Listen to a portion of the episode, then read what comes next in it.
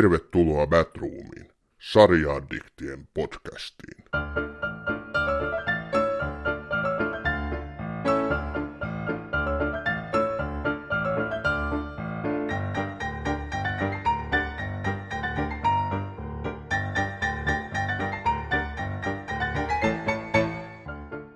Tervetuloa hyvät kuulijat Badroomin erikoisjakson pariin. Äänessä on tutusti Rajalan Ossi täällä, moi vaan, ja Lindenin Arne. Heippa Arne. Hei hei. Meillä on siis Perun podcastin erikoisjakso, joka käsittelee allekirjoittaneen käsikirjoittamaa ja jollain tavalla hahmojen luontiin perehtynyttä podcastia. Eli kyseessä on Havahtumisia, lyhyt elokuva, joka me Aaren kanssa väsättiin tässä syksyn ja niin sanotun talven aikana. Ja nyt me perehdytään sitten ekaksi Arne Lindenin maailmaan. Kuka sä Arne oikein oot? Mä oon 33-vuotias taiteilija ja medianomi pääkaupunkiseudulta. Ikäni asunut Vantaalla. Valmistunut Metropolian ammattikorkeakoulusta vuonna 2013 ja vuodesta 2014 saakka tehnyt taiteilijan töitä. Mulla on pitkä teatteriharrastustausta ja teatteria olen tehnyt myös ammatikseni tässä tosiaan. Ja käsikirjoittanut, ohjannut, äänittänyt, tehnyt äänisuunnitelmia, näytellyt. Kaikkea tämmöistä epämääräistä sekavaa. Epämääräistä ja sekavaa. Harrastat aktiivisesti larppaamista. Kerros vähän sun larppausharrastuksesta. No totta. Se on aika uusi juttu itse asiassa. Varovasti olen mennyt sitä kohden koko elämäni. Että muistan, että vielä muutama vuosikin sitten suhtauduin siihen niin kuin semmoisella valtavalla kauhulla ja myötähäpeällä. Se oli musta, osa minusta halusi palavasti tehdä sitä, mutta suurempi osa minusta oli sitä, että noloa, ei tuommoista voi tehdä. Siis, miten aikuiset ihmiset leikkii jotain, mitä ne ei ole. Niin siis kyseessä on niille, jotka kuuntelijoista, jotka eivät tiedä, niin live action role play. No, voitko kuvata jonkun larpin, missä olet ollut mukana? Mä oon ollut mukana kolmessa larpissa, olen kolmanteen larppiin menossa tässä näin. Ensimmäinen larppi oli pari vuotta sitten, kun kaveri pyysi mua mukaan erääseen puolalaiseen vanhaan linnaan pelaamaan Vampire the Masquerade roolipelisarjaan perustuvaa Convention of Thorns nimistä vampyyripeliä, joka sijoittui keskiaikaan. Ja siellä oli linna, keskiaikainen linna täynnä verenimiöitä joka puolelta maailmaa. Ja kuinka paljon siellä oli ihmisiä? Siellä oli paljon ihmisiä. Olisiko ollut siis satoja. Siis lähemmäs 200 pelaajaa. Just. 150 tai 200. Se oli kolmas kerta, kun se järjestettiin tämä kyseinen larppi. Ja se oli kyllä, mä olin aivan hukas siellä. Niin kun tulee harrastajateatteritaustasta, niin mulla oli se mun vampyyriasu ja näytin hirviöltä ja näin. Mä olin ihan hukas siellä. Hetkonen, missä mun yleisö? Missä mun ohjaaja? Kenelle mä näyttelen? Mä näyttelen itselleni, paitsi että en näyttele, kun mä pelaan. Suuri osa pelistä oli sitä, että mä seisoin vakuuttavan näköisenä seinäruusuna.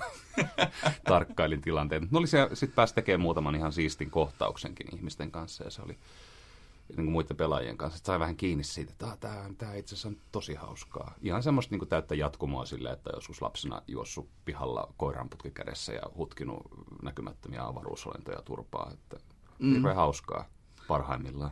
Niin, eli siis lasten leikit tulee aikuisten maailmaan. Onko se vähän sitä? Joo.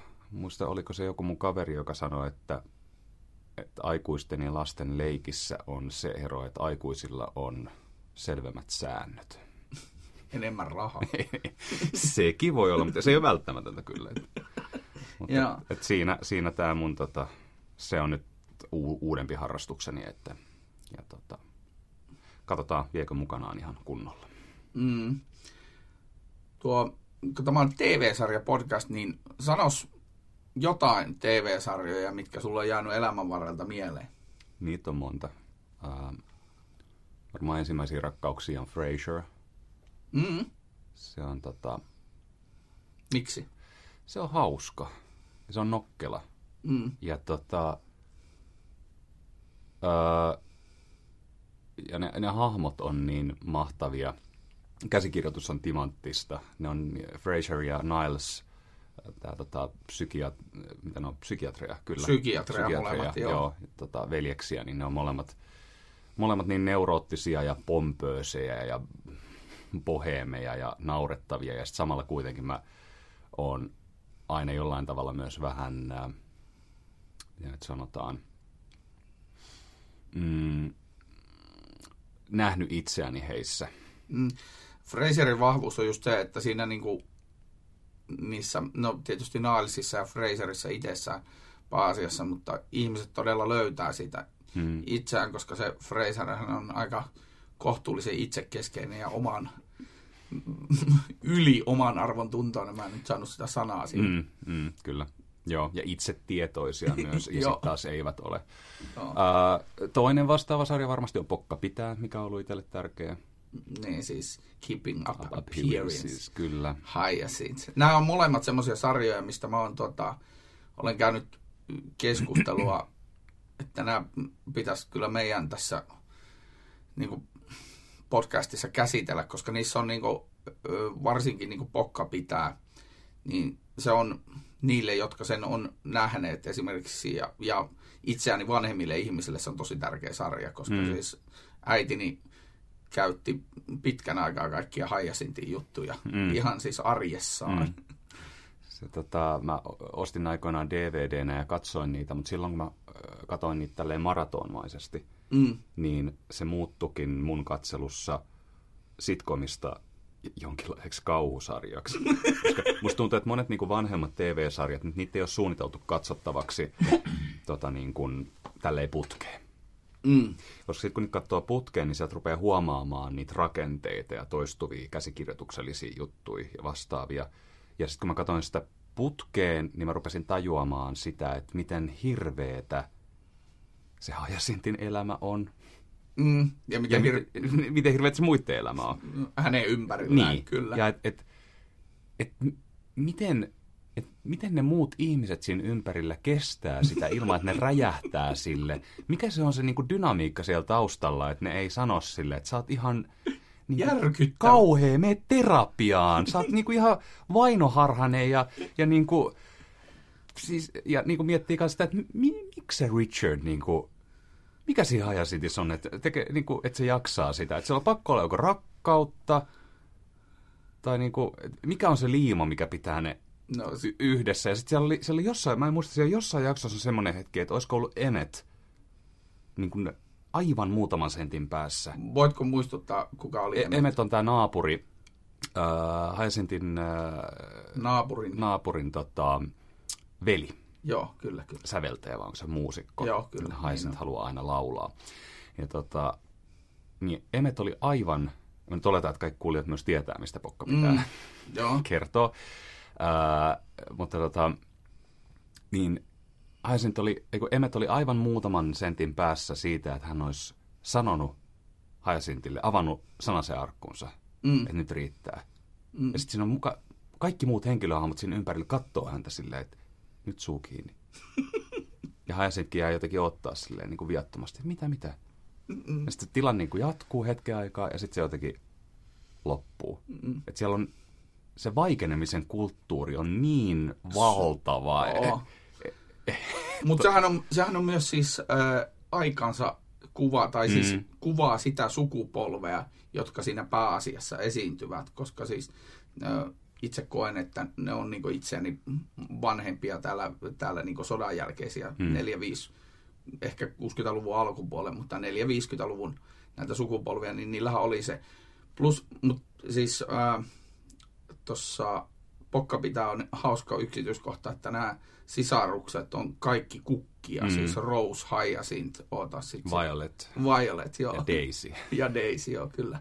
Ne on kaikki kukkia. Ja sitten, mutta siis niinku, vakavasti puhuen itsekin sitä tuli katsottua tuossa, kun Yle niitä uusintana näytti, niin siinä on Siis se Hyacinthin elämähän on loppujen lopuksi, se on aika surullinen story, koska sen pitää koko ajan näyttää paremmalta kuin mitä hän on. Mm. Se, eihän se ole oikeasti edes hauskaa. Ei. Siis yksi komedian määritelmähän on se, että mitä sitä oli, että komedia on tragedia plus aika. Joo, kyllä. Tai niin kuin, että komedia on nopeutettua tragediaa. Joo, kyllä, niin. Ja sitten jos vielä, mitkä muut TV-sarjat mua on muovannut, niin David Suchet esittämä Hercule Poirot, niin, belgialainen yksityisetsivä. Poirotti, kyllä. Ja onhan näitä. Stargate oli hirveän tärkeä, Star Trek on ollut tärkeä. Doctor Who räjäytti pankkiin tuossa jossain 2007-2010 vaiheessa. Siihen mä en ole koskaan päässyt vaan sisälle. Mä en tajua sitä vaan. Mut etenkin siis David Tennantin kausi oli, niin kuin, hän on mun sydämeni tohtori. Ja kaikki sen jälkeen on ollut aika kuraa. Että mä niin kuin puolison kanssa edelleen katsomme sitä sarjaa, mutta useimmiten jaksojen jälkeen me katsomme toisiaan. Me toteamme, että tämä oli ihan kuraa. Miksi me katsotaan tätä vielä? Viimeisin jakso. Nyt oli kyllä ihan niin kuin hyvä tämä viimeisin jakso. Katsotaan. Ehkä elämme jatkuvasti toivossa. Niin. Elämme toivossa. Se on toivossa on hyvä elää. No joo, näitä on siis näitä sarjoja näköjään. On, sultakin löytyisi elokuvia ja no joo, elokuvista nyt ei kannata lähteä nyt edes kuunnelmia ja kaikkea mediaa niinku kyllä näitä. Sanois muuten joku kuunnelma, mitä sä oot oikeasti Linnunradan käsikirja Liftari. No joo, mäkin olen kuunnellut sen itse asiassa. Knalli ja Sateenvarjo, on kaksi klassista. Oi, joo, siis Knalli ja Sateenvarjo, Jonnet ei muista osastoa, mutta siis menkää Yle Areenaan, sieltä löytyy. Ja sitten niitä oli, tarmasin tämmöiseen, että se oli, oliko Elitsa-kirjoissa tai Storytellissä tai jossain näissä, siis nykyisin näissä äänipalveluissa, niin löytyy Knalli ja Sateenvarjo. Ne oli ihan legendaarisia kyllä. Pekka Autiovuori ja sitten sen toisen nimihän oli joku. Se saattoi muuten olla vielä Ossi Ahlapuro kaiken huipussa. Kyllä Ossikin oli siinä mukana. Siinä oli myös siinä oli nämä kaikki. No anyways, mennään eteenpäin. Eli ja itsestäni mä nyt kerron sen, että tosiaan sen lisäksi, että olen tätä Badroom-podcastia Samin kanssa alkanut tuossa joku vajaa puolitoista vuotta sitten tekemään, niin olen harrastanut teatteria reilu 10 vuotta. Nyt viimeiset vuodet yhtenäisesti 3-4 vuotta improa. Ja silloin itse asiassa Espoonlahdessakin aikana, kun aloittelin aikuisiällä tämän, niin silloinkin oli improteatteri se, mitä tehtiin. Ja improhan on myös samalla tavalla kuin larppaus, niin se on semmoista aikuisten ihmisten leikkimistä monessa tilanteessa, mutta siinä ehkä korostuu, tai moni luulee, että siinä korostuu se verbaliikka, mutta improssahan itse asiassa vähintään yhtä oleellista on tämä tämmöinen ilmaisu, kehollinen ilmaisu. Erilaiset statukset, ylä- ja alastatukset ja muut. Ja tosiaan sitä teatterin kautta sitten päätynyt tekemään 2 monologisarjaa tuonne teatterituikkeelle Tapanilaan, jossa oli erilaisia hahmoja. Niitä oli toisessa, mä just hiljaisuus tuli sen takia, koska mä laskin, että toisessa muistaakseni oli 5 hahmoa ja toisessa oli myös 5 hahmoa. Ja silloin siinäkin produktiossa, niin kuin tässä lyhyt elokuvassa, niin avustajana oli rakas vaimo Sonja Manu Rajala, joka sai kyllä erilaisia tilanteita kestää sen teatterin kuvion aikana, kuten myös tietysti liittyen tähän meidän elokuvajuttuunkin, että yhtäkkiä tulee WhatsApp-kuvaviesti, että olisiko tämä peruukki hyvä. En mä tiedä, se on sun hahmo. Mitä sä haet, jos sä haet sitä? No niin. Mutta joo, mennään asiaan. Elikkä tällaisista taustoista me ponnistetaan tekemään havahtumisia, lyhyt elokuvaa. Havahtumisia, tarinoita Suomesta. Minkälaisena aarneensa koittaa meidän yhteisen tekemisen. Mehän ei itse asiassa juurikaan tunnettu ennen koko tämän produktion alkua. Nimenä tiesin sinut, kun samalla teatterilla pyöritään, mutta muuten ei. Mm. Minkälaista oli tekeminen? Tekeminen oli musta orgaanista, hauskaa, rempsiä, nopeatemposta. Joo, sitä. Sanotaanko näin, että kaikille kuuntelijoille, että budjetti oli aika kauniisti sanottuna kohtuullisen rajallinen, niin asioita piti tehdä nopeasti. Mm. Nautin siitä kyllä, että se on semmoista, mitä on tehnyt vähän vähemmän. Et mä oon itse ääniorientoitunut. Eli tässä pitäisi nyt olla tässä podcastissa sitä äänet. Tässä on varmaan joku hieno äänimaisema nyt taustalla tälläkin hetkellä. En tiedä, jos joku se editissä haluaa tähän laittaa. Mm. Tai sitten jotain pieruääniä, en tiedä. Mutta kun on ääniorientoitunut, niin sitten on välillä hyvä päästä tekemään myös sitä kuvaa. Mm. Ja miettimään kuvakulmia ja sitä editissä luomaan sitä kuvallista ja äänellistä rytmiä. Mm. Musta joku sanoi, en muista kuka, mutta joku sanoi tuossa jossain vähän aikaa sitten, että elokuva käsikirjoitetaan 3 kertaa. Siinä on käsikirjoitus, sitten siinä on se kuvausohjaus ja sitten on editti. Mm. Näissä kaikissa se aina muokkautuu johonkin suuntaan. Kyllä. Mä itse asiassa, tämä tuli siinä mielessä mieleen, että mä katsoin eilen tämmöisen elokuvan kuin Kukkoilijat, mikä on siis alkuperäisesti englanniksi In Bruges. Ja siinä on Colin Farrell ja siinä on muitakin hienoja ihmisiä siinä leffassa. Niin se on siis oikeasti aivan loistava elokuva. Semmoinen pieni elokuva 2 palkkatappaista, jotka joutuu Belgiaan eri syistä. Ja mä mietin, että koko ajan kun mä katsoin sitä elokuvaa, että tämä on tosi... Se oli kiehtova ja näin. Mä mietin koko ajan, mikä tässä on se, että miksi tämä ei ole niin kuin mestariteos. Miksi jengi ei puhu tästä niin kuin kummisedästä tai näin. Mm. Ja sitten kun se leffa oli päättynyt, mä istuin siinä 10 minuuttia vessassa ja pohdin tätä asiaa. Niin mä tajusin, että siinä oli just nimenomaan tämä jälkituotanto. Eli se oli niin kuin modernit elokuvat nykyisin rytmitetään silleen, että ne alkaa. Ja itse asiassa TV-sarjoakin rakennetaan 10-tuntisiksi elokuviksi sille, että se alkaa hitaasti sitä alusta ja sitten se kerronta nopeutuu sitä loppua kohdi. Hmm. Niin tässä oli just se, että kun se kerronta oli jätetty lopulta varmaan siellä editissä ja sitten äänimaailmassa niin semmoiseksi hidastemposeksi, niin se alku niin kuin varmaan aika moni tämmöinen moderni katsoja niin väsähtää. Hmm. Ne ei niin kuin pääse, koska se on hyvä se on hyvä elokuva ja siinä lopussa tulee semmoinen. Se on hienosti rakennettu, mutta se just, että siinä on se tempo. Mm. Se kerronnan tempo on oleellista. Hienosti mun mielestä sanoit. Mites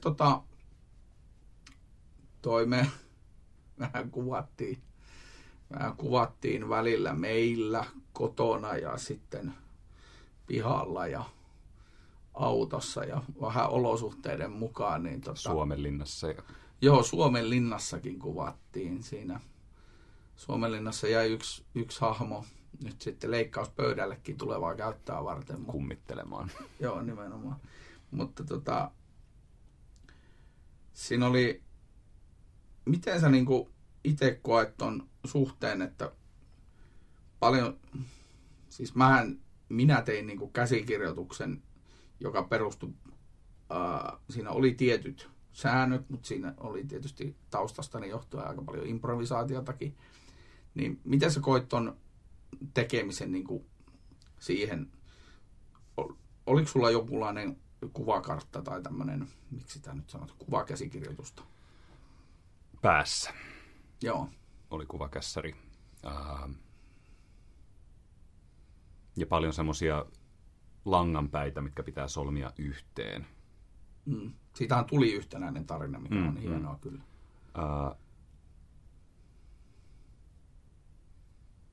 Mutta aika silleen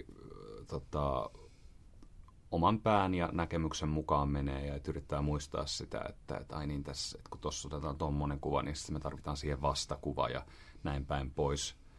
Varmaan fyysisestä kuvakässäristä ei ehkä olisi ollut haittaa, luulen. Mutta mä oon ihan tyytyväinen siihen, mitä, niin kun, mitä tehtiin. Ja ehkä tässä, niin kun, pitäisikö meidän puhua siitä, että tosiaan, niin kun, että mistä lähti liikenteeseen, niistä sun monologeista meidät yhytti yhteinen tuttu. Kyllä joo. Ja jolle muuten laitoin tässä terveisiä vaan Tanialle, että laitoin viestiä, että tuohan nyt sinne ensi-iltakaalaan katsoa, mitä me saatiin Arnen kanssa aikaa. Laitoin vielä kiitokset. Ja puhuttiin puhelimessa silloin ja istuttiin sitten yhdessä alas ja sanoit, että sulla on monologeja, mitkä sä haluaisit taltioida ja saada YouTubeen. Ja mä pohdin sitä hetken aikaa ja totesin, että tehtäisikö mieluummin lyhyt leffa. Joo, mä muistan tämän. Ja siitä sitten toisiamme ruokkien innostuttiin ja taikina paisui.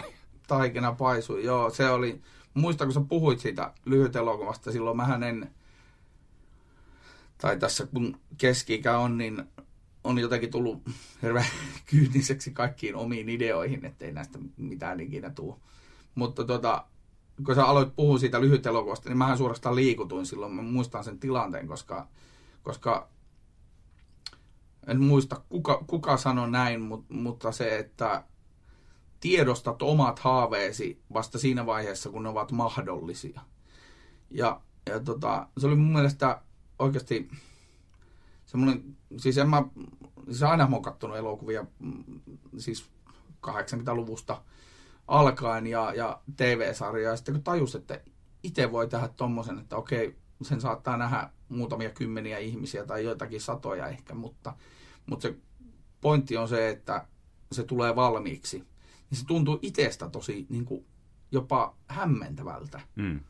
Tiedätkö oikeasti? En mä nyt ajattele olevani mikään Robert De Niro, mutta siis kuitenkin se, että saa niinku tommosen konkreettisen tuotteen valmiiksi, niin se on mageeta. Se on tosi siisti. Kiitos Arne. Kiitos. Tämä on Badroom. Välillä innokkaasti, aina äänekkäästi. Mennäänkö sitten tuohon noihin hahmoihin? Mistä tässä on 6 hahmoa ja 1 saattaa vilahtaa jossain kohtaa, jos vilahtaa. Ja mikä noista hahmoista oli sulle semmoinen niin kuin läheisin? Nämä hahmot perustuu niin sun monologihahmoihin. Siellä on tämmöinen kokoava hahmo, taksikuski, nainen. Kyllä. Sitten on epäonninen jääkiekkoilija. Joo, näin on. Töissään ahdistuva kynäniska. Jääkiekkoilija oli mies, kynäniska on nainen ja hetkonen, sitä seuraa tämmöinen lappilainen mies, sarjayrittäjä. Joo, sarjayrittäjä, joka on hyvin lähellä ihmisiä, joita olen elänyt. Tai siis itse asiassa kaikki nämä on, mutta se on nuoruudesta se hahmo. Joo, ja yrittäminen kannattaa aina. Kyllä, yrittäminen kannattaa aina. Ja sitten on vielä, mikä on kymenlaaksolainen, vanhempi nainen vielä. Kymenlaaksolainen jo mummo. Joo. Kymenlaaksolainen mummo. Nykyinen kotkalainen. Ja siinäpä ne hahmot. Mikä on näistä mun suosikki? Niissä kaikissa on jotain kivaa. Nämä on semmoisia hyvin välähdyksenomaisia hetkiä heidän elämästään, kun ne perustuu näihin monologeihin. Et siinä on hahmo kertoo kameralle tai katsojalle, tilittää jostain asiasta, joka jotenkin liittyy johonkin tai sitten ei. Kyllä. Siellä oli vielä tämä luottamusmies välissä. No joo, pohjalainen luottamusmies, jonka mä olisin tuossa seuraavaksi tuonut esille, joka on hänellä. Vähän ajastaa jäljessä ehkä. Ehkä hieman ajastaa jäljessä ja hänen sanotahan nyt näin, että hän haluaa ruveta painimahan. Se on kummallista, että jos tämmöinen painiote on nykyään väkivaltaa, että kummalliseksi on mennyt tämä työelämä. On se on just näin. Pieni painiote. Pieni painiote. Niissä kaikissa on kivaa. Kaikissa on hauskoja juttuja. Mikä olisi mun suosikki? Kyllä se mummo, eli äitee, se rapsuttelee musta jotain semmoista. Se, mikä me kuvattiin Suomen linnassa. Kyllä, jotain semmoista hirveän liikuttavaa. siinä hänen tavassaan olla ja siinä hänen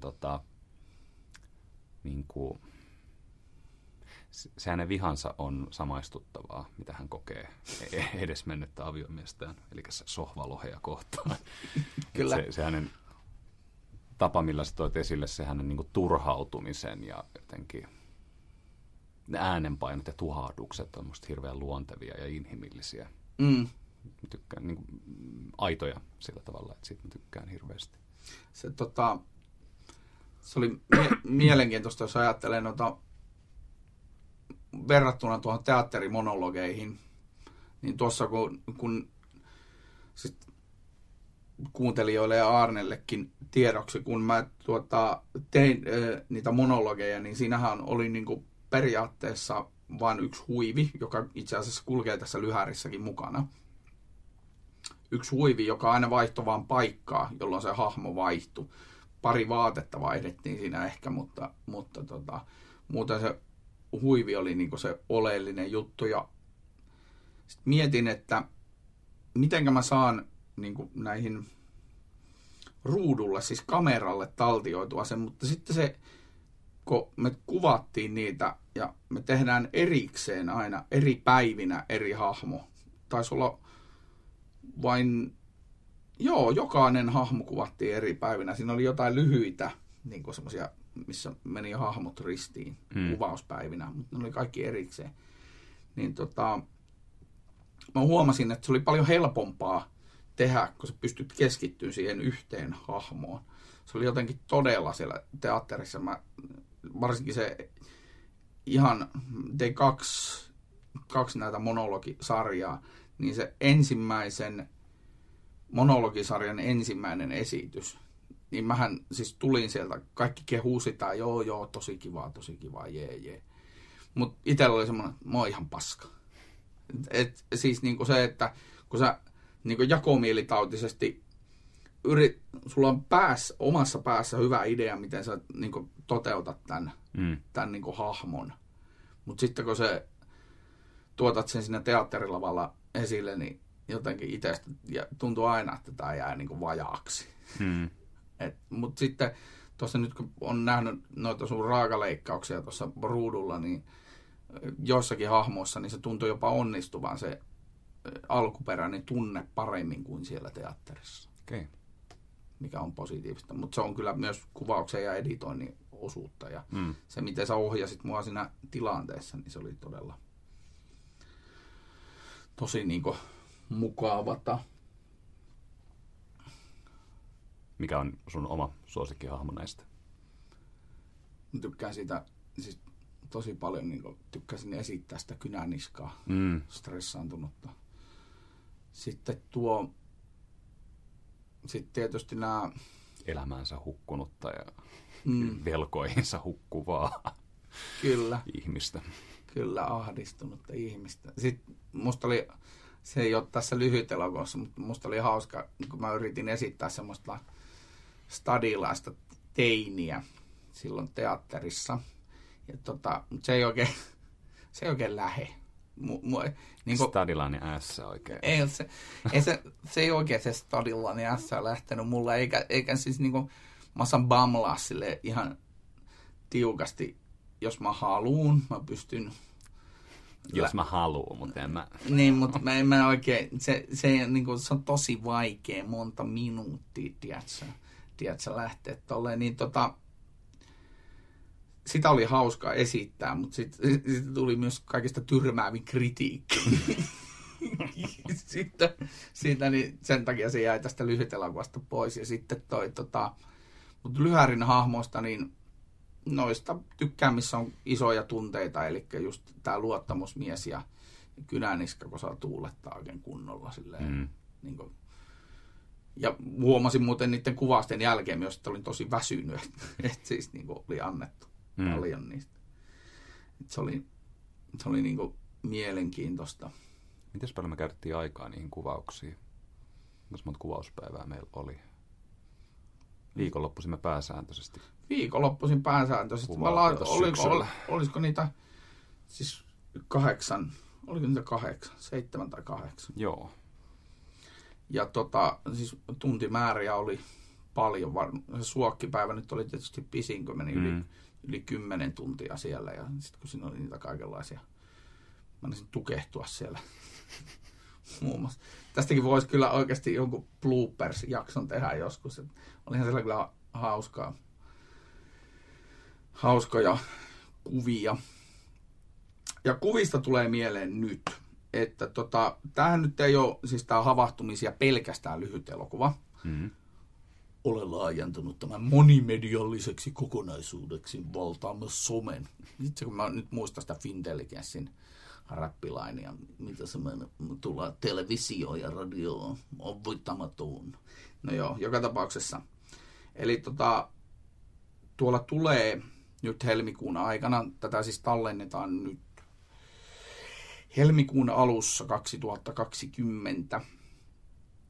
Ja helmikuun aikana tulee parikin somea, tulee Insta-tilit ja Facebook-tilit ja sitten tuonne kaikenlaista mainontaa, joka liittyy tähän Havahtumisia projektiin. Ja täällä on siis Välähdyksiä nimellä oleva virtuaaligalleria tulee tuonne internetin ihmemaahan, jonne tulee noin 250-300 erilaista kuvaa, valokuvaa Suomesta, jotka mä oon ottanut ihan omiin kätösin tässä, sanotaanko 10-15 vuoden aikana.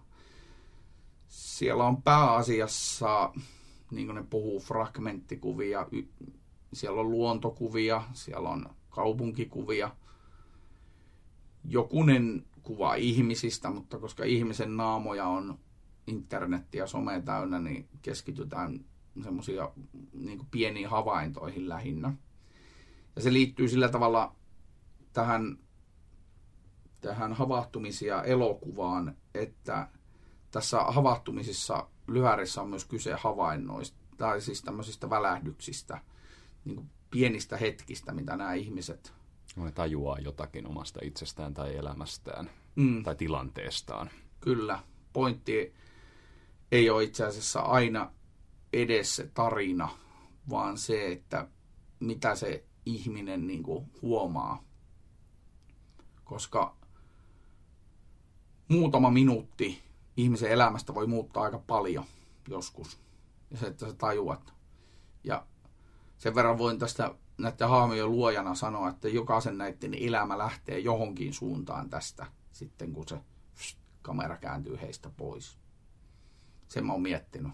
En mä tiedä mihin suuntaan, mutta johonkin suuntaan. Johonkin suuntaan, kyllä. Johonkin suuntaan ne lähtee aina kaikilla niillä. Et se on niinku tosi konkreettista.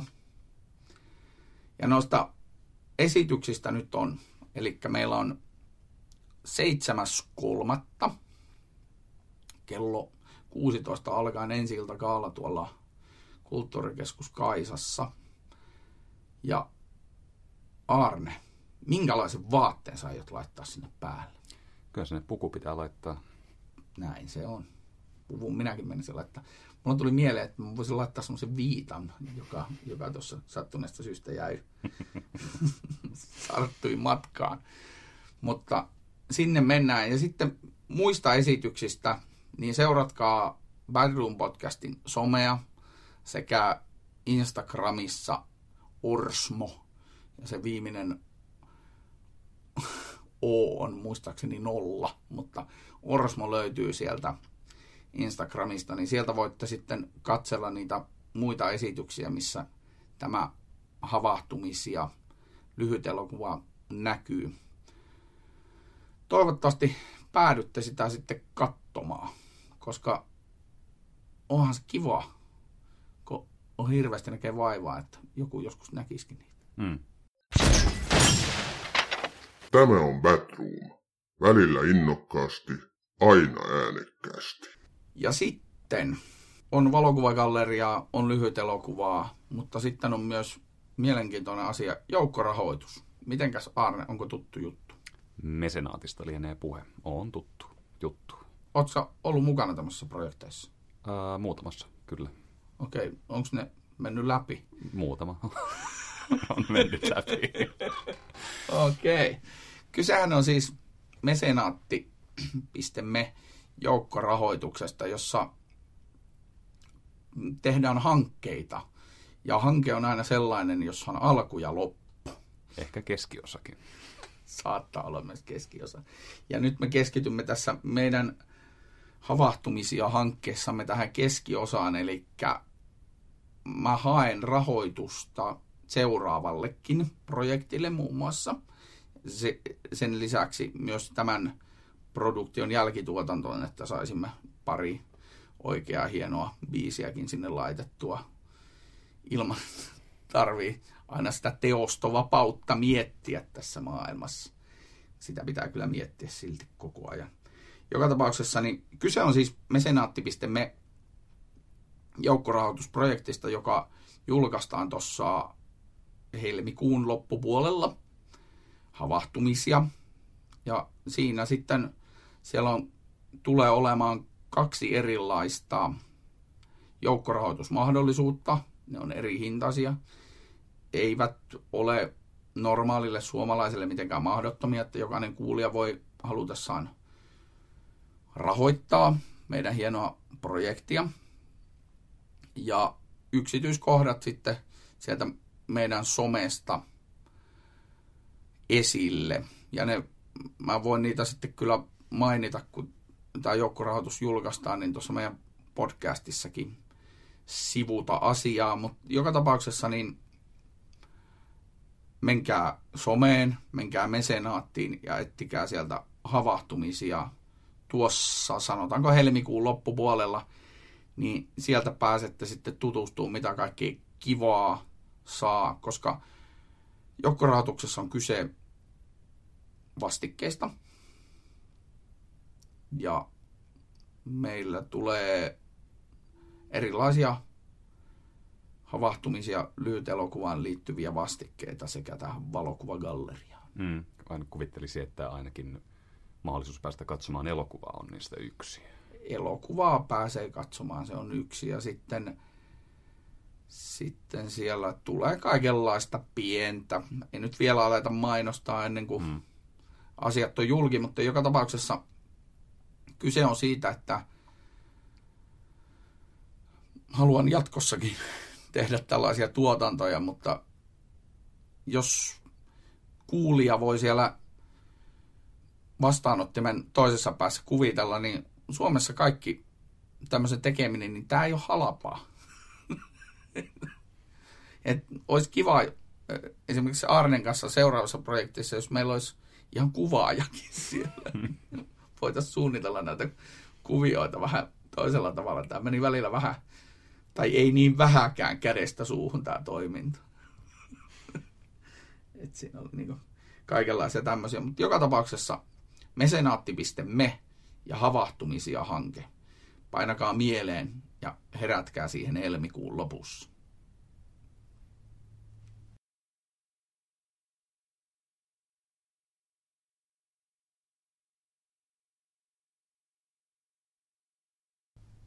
Ja näin olemme saapuneet tarinamme päätepisteeseen.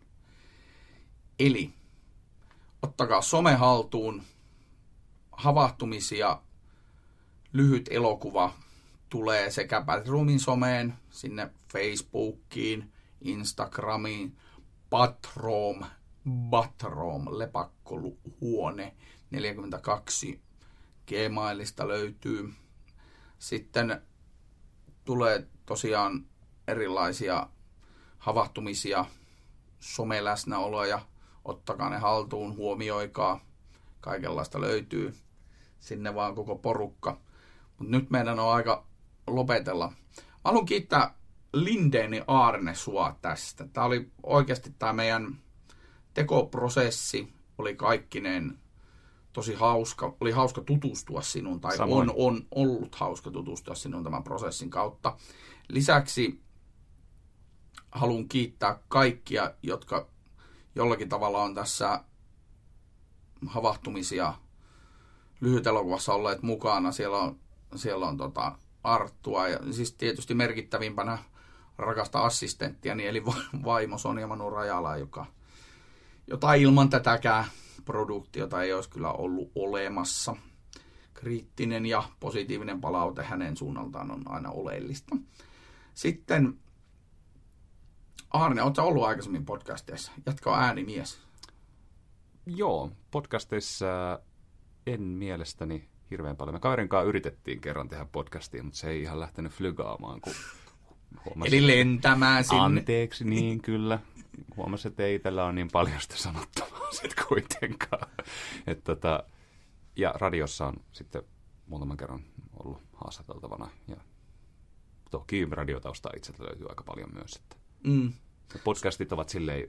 Mä toivon, että itsellä olisi ehkä jossain kohtaa niin paljon sanottavaa, että tätäkin pääsit tekemään, koska tämä on ihan hauskaa. Joo, ja niin en mä tiedä, onko mulla ja Samillakaan koskaan mitään sanottavaa. Jotain me silti puhutaan. Ei, mutta teillä on tiukka, niin kuin hyvä rajattu aihe, mikä niin kuin pitää antaa tehdä sen hyvän rakenteen siinä, mitä tehdä. Se on siis rajaushan on tämän miljoonan mahdollisuuden maailma, niin sehän on se vaikein asia, mutta myös tärkein. Koska itähän usein näissä meidän podcasteissa lähden hörhöileen. Nytkin me tehdään lopetusta ja tämä vaan venyy ja venyy. No mutta hei, hyvä kässäri mahdollistaa sen, että siitä voi poiketa. Rönsythän on kivoja. Rönsyt on kivoja. Eli onkohan me nyt tarpeeksi monta kertaa sanonut havahtumisia? Jes. Nyt havahdutaan siihen, että tämä podcast-jakso loppuu. Ja tähän loppuun mä kiitän vielä Arnea. Kiitos Arne. Kiitos Ossi. Ja luen pätkän Elämän alkuaineet teatterimonologisarjan alustuksesta ja lopetamme siihen. Kiitos kaikille näkemiin ja kuulemiin. Välillä elämässä tulee hetkiä. Tulee hyviä hetkiä, huonoja hetkiä, niitä hetkiä, jotka muuttavat elämän suuntaa. Niitä hetkiä, joiden luulee muuttavan elämän suuntaa. Naiset ja miehet ovat Suomessa vaeltaneet ja pysyneet paikallaan. Olemme katsoneet toisiamme ja pitäneet meitä homogeenisenä, tasalaatuisena ja samanlaisena ryhmänä. Olemmeko aidosti koskaan edes olleet? Mitä jos olemme vain satunnainen joukko maapallon algoritmeissa? Satuimme vain kaikki eri syistä osumaan tälle maantieteelliselle alueelle.